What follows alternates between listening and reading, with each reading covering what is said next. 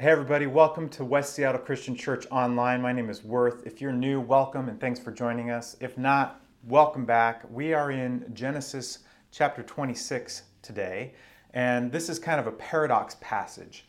On one level, uh, you have all these stories about Abraham, and then Abraham dies. And then you've got uh, uh, uh one chapter on Isaac, and then all these stories about Jacob. So, on one level, it seems that not much is going on with Isaac. He's kind of like the patriarch ellipses. He's like a speed bump in the patriarchal road, just a transition figure or something. But really, there's a lot going on in this passage, and we're going to get into all the nitty gritty detail here and look at the narrative God is revealing with this transition from Abraham to Jacob and what's going on with Isaac in between. So, back at the beginning of the story of Abraham, he builds an altar and God shows up and promises him that the whole world will be blessed through his offspring. What's really interesting here is God is fulfilling this promise not through Abraham himself, but through Abraham's children. As the story moves on, Abraham and Lot are in Canaan, and there's not enough room, and there's not enough food and water for all of their herds, and so they go in separate directions. And then a low point comes for Abraham. For Abraham. And there's this story that doesn't really seem to fit with the rest, and we didn't really cover it uh, in these past few weeks. But there's this bit about Abraham and this guy named Abimelech, who is from Gerar. And Abimelech is the king of the Philistines, and Abraham gives Sarah to him as a wife, claiming she is his sister.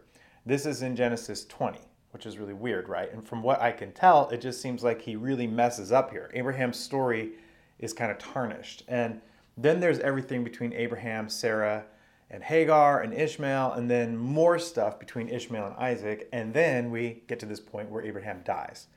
And so now we're in Genesis 26, where it says, Now there was a famine in the land. And that statement, a famine in the land, that kind of cues you into the fact that this story is not going to be an easy one. It's going to get hard, it's going to get a little dicey. So, uh, in Genesis 26, now there was a famine in the land besides the previous famine in Abraham's time. And Isaac went to Abimelech, king of the Philistines in Gerar. The Lord appeared to Isaac and said, Do not go down to Egypt. Live in the land where I tell you to live. Stay in this land for a while, and I will be with you and will bless you. For to you and your descendants I will give all these lands and will confirm the oath I swore to your father Abraham. I will make your descendants as numerous as the stars in the sky, and will give them all these lands, and through your offspring all nations on earth will be blessed. Because Abraham obeyed me and did everything I required of him, keeping my commands, my decrees, and my instructions. So Isaac stayed in Gerar. So the interesting thing is, did Isaac learn this lesson from his father Abraham? Like, there's no way he would make the same mistakes that his dad did, right? Well, so God tells Isaac, I want you to stay where you are, but there's a famine which makes things hard. And God says to Isaac, stay here anyway. And he's like, but God wouldn't want me to have difficult circumstances, would he? Kind of like, not unlike us. And the question God always seems to be asking is this How do I get my family back to the promise I originally made to Abraham? How do I get you back to the oath that I swore to Abraham? So God reminds Isaac of the promise he made to his dad. And at the end, he says, Because Abraham obeyed me, you're part of this promise as well. So it's made clear here that God is blessing Isaac because of Abraham. So, if you're a parent out there, maybe maybe you ought to pay attention to that. Maybe part of the fulfillment of God's blessing uh, in my life isn't in my life. Maybe a large part of that blessing manifests itself in my children's lives. For instance, there's this other example uh, later on in the narrative after the king, after King David, because Solomon and how he acted, God came to him and said, I'm going to tear the, t- the kingdom in two because of you. But God says to him, Not in your lifetime, but because of the faithfulness of your father David, it's going to happen later. So you see that kind of play out in reverse there. So maybe we ought to pay attention to what God says to Isaac here because the promise he's telling Isaac about happened at least half a century before it was fulfilled with his dad. In other words, there's a very real reality for you and for me that your faithfulness shows up as a blessing in the life of your children. And even your faithfulness before you're married, if you're not married yet, and even before you know who you're going to marry, before you even ever have kids, your righteousness today sets the stage for the kids that you won't have, you know, however long from now in the future. And parents and grandparents, it's never too late to keep building that runway, a platform, a launching pad for faithfulness and righteousness for your kids and your grandkids and your great grandkids. And I've got good news for you God's faithfulness for you was providing blessing for you way before you were born. So relax. God has you. It's, it's His story and He's telling it. Well, let's read on starting in verse 7. When the men of that place asked him about his wife, he said, She's my sister, because he was afraid to say, She's my wife. He thought, The men of this place might kill me on account of Rebekah because she is beautiful. Now, does that sound familiar? Yeah, his dad did this in Egypt with Sarah as well. So you have this promise that comes uh, way earlier, and then there's an altar that's built, and then there's crying out to the Lord, and God makes a promise. And there's Lot and the shepherds and the flocks, and they have to separate them. And then we have this low point where Abraham gives Sarah to Abimelech as well. And if we fast forward to Isaac's narrative, he's in this same place. So it says that Isaac lived in Gerar. And when the men who lived there asked about his wife, he said, She's my sister, because he was afraid to say, My wife, thinking the men who lived there are going to kill me because Rebekah is very beautiful. And then verse 8 After Isaac had lived there for some time, the Philistines, uh, King Abimelech, looked out his window and saw Isaac laughing together with his wife Rebekah. And we're going to stop there right, right there for a second because uh, to say this, laughing, laughing doesn't mean laughing. He doesn't, Abimelech doesn't figure out the deception Abraham or that Isaac has, has wrought here uh, because they were laughing. So, verse 9 Abimelech summons Isaac and says, She's your wife, isn't she? How could you say she's my sister? And Isaac responded, Because I thought that I might be killed because of her. Abimelech said, What are you trying to do to us? Before long, one of the people would have slept with your wife, and you would have made us guilty. Abimelech gave orders to all the people anyone who touches this man or his wife will be put to death. Then it says Isaac planted grain in that land in verse 12. Isaac planted grain in that land and reaped 100 shirim or 100 fold that year because the Lord had blessed him. And we kind of skip over that kind of thing because we don't really know what's going on there. But here's what's going on. Where have we heard this before? If you read the last part of Genesis 20, you'll see what happened to Abraham when he encountered Abimelech with Sarah. So here in this in this chapter, Isaac reaps a hundredfold of what he's planted. And that's really important to understand because in this land, fivefold is a good return. Tenfold would be considered an insane and unheard of amount. Twentyfold would be been just absolutely miraculous. Now here's the map of Gerar. It's between Gaza and Masada, which is by the Dead Sea. Just to give you a picture of what this land looks like, here's a photo. First of all, do you see any level ground? And second, what about water? And that's the Dead Sea way off in the distance in the haze. Here's another photo taken from the top of Masada. It's like where I grew up in Arizona, but you know, I don't know what it would be the equivalent of here in Washington. It's kind of way worse than the Dust Bowl area way up east north of the Cascades by Winthrop, which is just blah.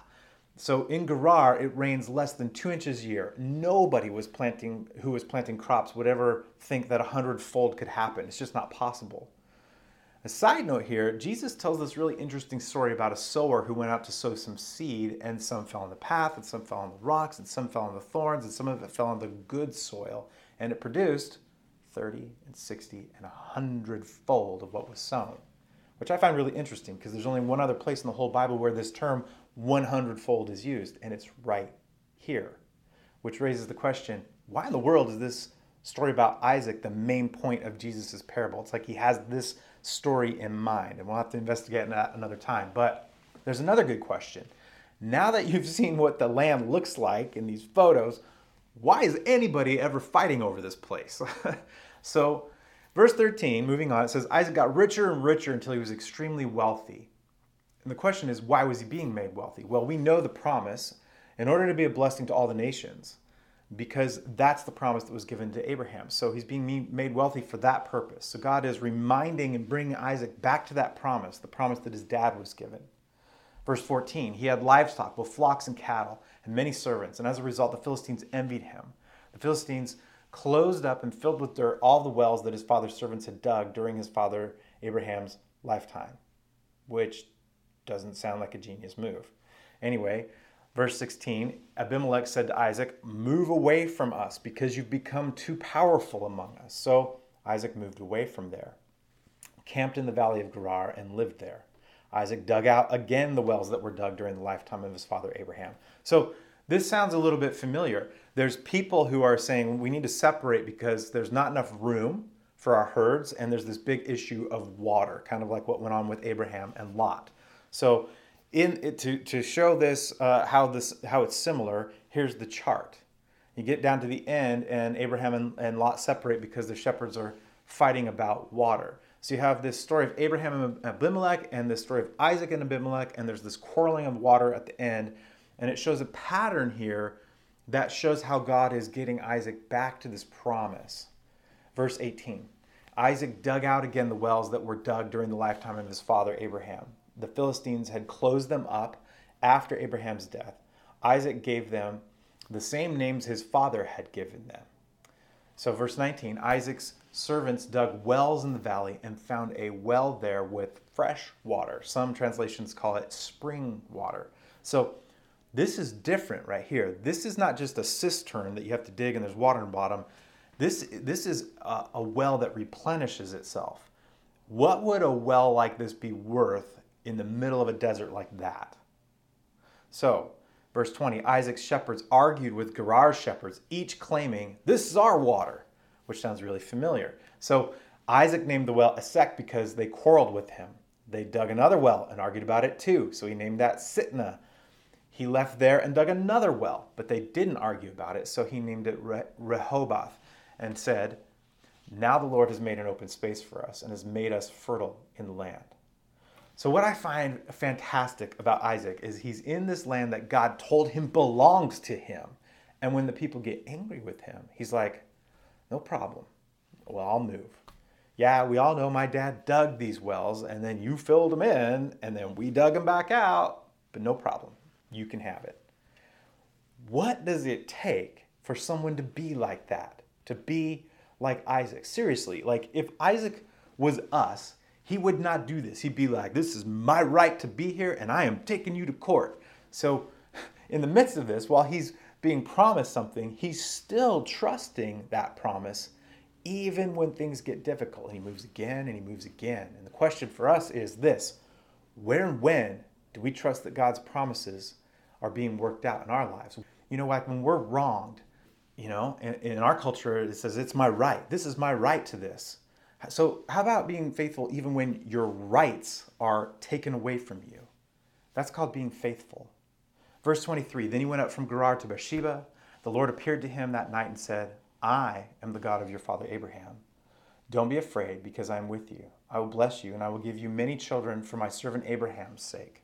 So Isaac built an altar there and worshipped in the Lord's name, which we've heard before, something like this. Isaac then pitched his tent there, and his servants dug a well. Now, Isaac has, at this point, gotten back to the promise. God's speaking to him, and he's like, Look, this is what it's all about that all the nations of the earth will be blessed because of him, so that they will know and understand who God is. So let's see what happens next.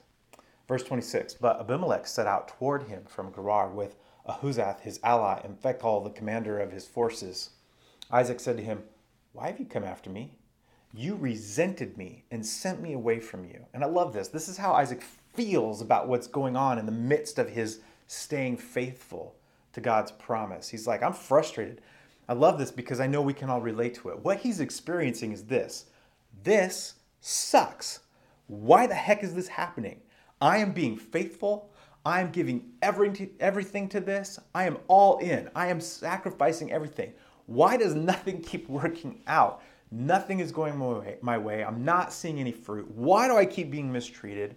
I'm doing the right thing. Why isn't this working out? And I think that's really powerful here because I think maybe there's a lesson there for us. Because I don't know about you, but uh, we don't like being faithful to the Lord in, in messy places, in the places that are difficult and hard. What we like to do in the messy places is say, God, where the heck are you? You have abandoned me. Where are you? You said you'd be with me and you'd work it out and bless me. And what we don't like is the big kind of suck sandwich that we got to eat in order to get there.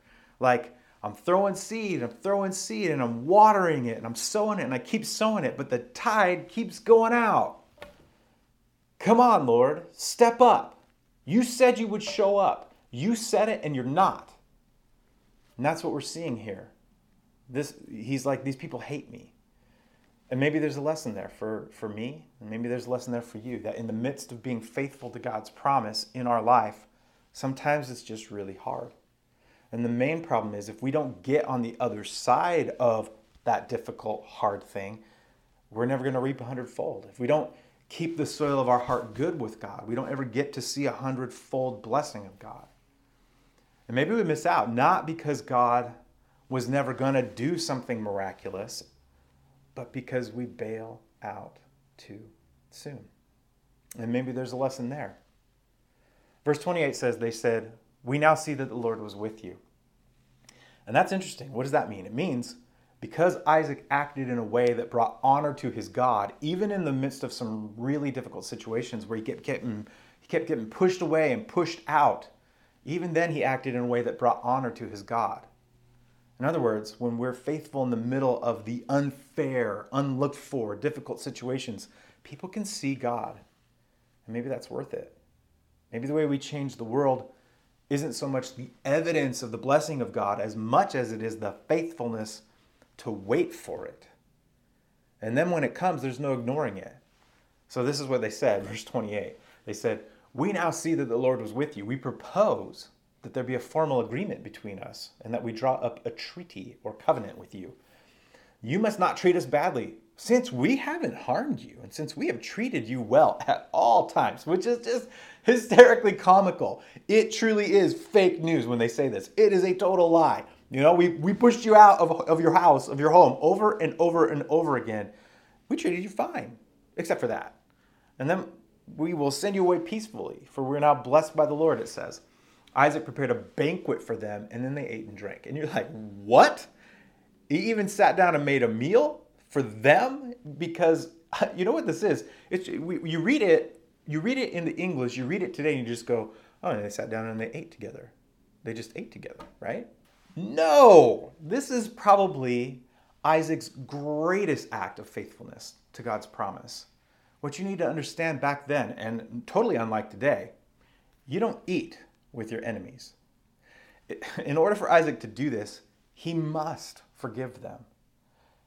And that's the part that's hard for me. Maybe it's hard for you too. I mean, we love the vindication story. We love hearing uh, and, or watching a good uh, vindication story, like when somebody is mistreated over and over and over again. And the person who's done all the bad stuff has some kind of heart change and comes back on their hands and knees and they're pleading for forgiveness.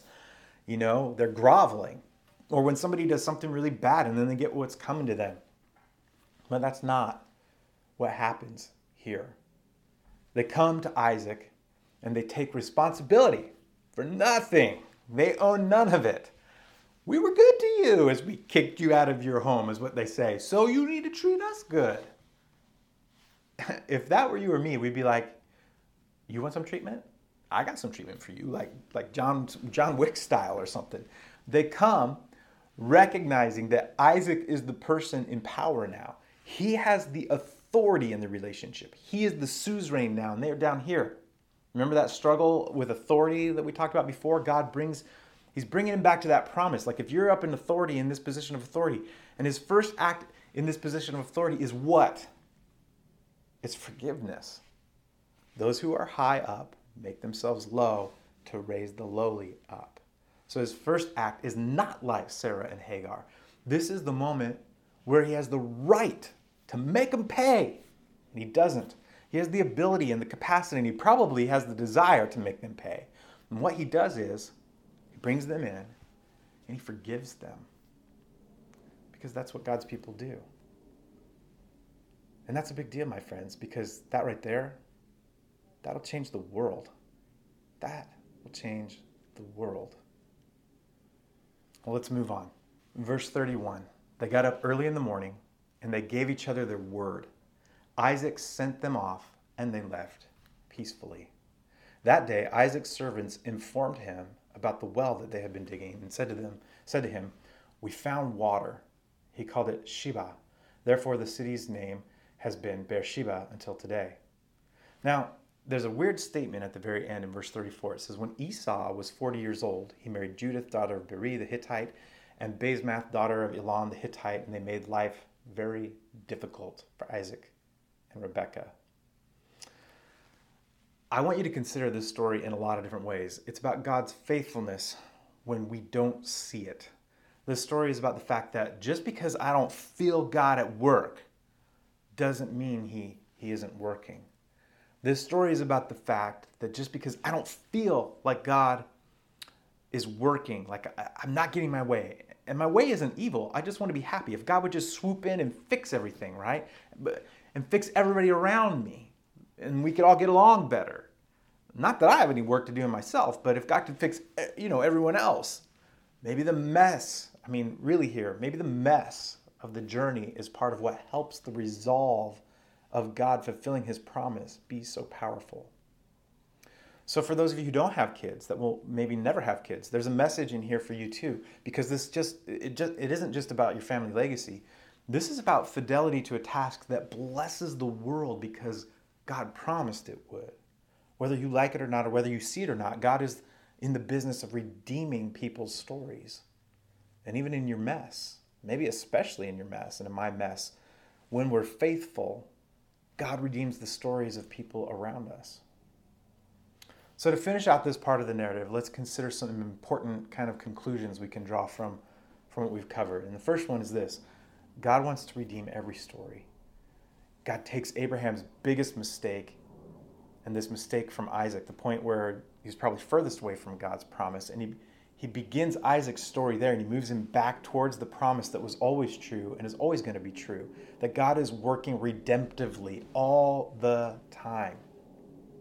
And the question is will we hang in there long enough to see the redemption, to see the fruit? Because we all know this. When, when you're living your life and you're trying to be faithful, people don't always see what you're doing as faithfulness. And it's hard to keep going because sometimes people see it as a lot of different things. Sometimes they treat you badly when you act faithful.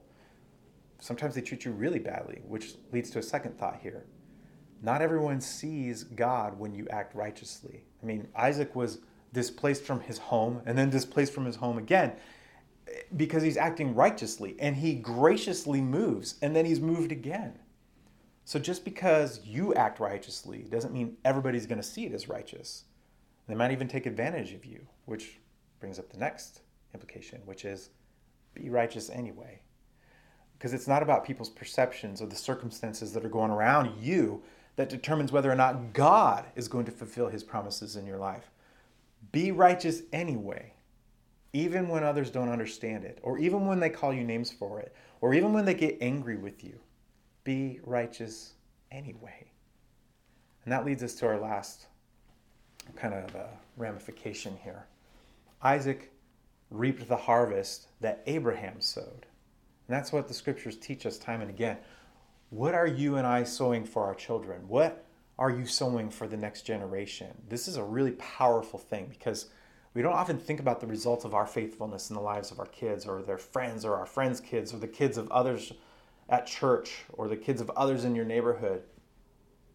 We all know that kids have their own free will and they're going to do what they're going to do. But as far as for you, what's the legacy that you're leaving for your children and your grandchildren and your great grandchildren? What are the stories of your righteousness and your faithfulness that they're going to tell? Or are they going to tell other stories? And this is true even if you don't have kids or if you don't know who you're going to marry down the line or even if you never have children, because your legacy matters. The ripple effects of your life are going to echo in, in the generations to come. Like for me, I love I love having parents who were the real deal. They still are. My parents' legacy isn't a legacy of 45 plus years of wedded bliss, and the same for my for my in-laws. Beth's and mine isn't the same either after 21 nearly 21 years it's not always peaceful for my parents and my in-laws and, and for me and beth sometimes some of it some of our stories are really hard but it is a legacy of faithfulness to god that before him we would all say i choose you and no other and we've watched our parents leave that legacy and because of that i think my and beth's marriage has been blessed and made stronger so that we stay faithful to each other and we don't walk away when it gets hard because we can't. We you get it because that's not what our family is about. The ripple effect of righteousness from our parents echoes down upon us, and that legacy matters. In the times when it feels like everything is hanging from a from a thread, there are times for us in all of our worlds where it's just easier to cut the strings and kind of walk away. I get that. But faithfulness to God's tasks reaps a harvest of blessing to those we have led, to those we will influence, to those that we're raising. And it matters. It's worth it. Even if it never changes anything in my own story, because that's what the Christian life is all about. It's about remembering that we serve a God who will lay it all down without needing to take it back up because you're worth it, because you matter to Him, because the story that He's telling needs to be told in a particular way. We'll leave it there for now. Until next time, my friends, I'm Worth Wheeler for West Seattle Christian Church online. Stay rooted and deep in Jesus, produce good fruit, show up, trust the hope, and be faithful.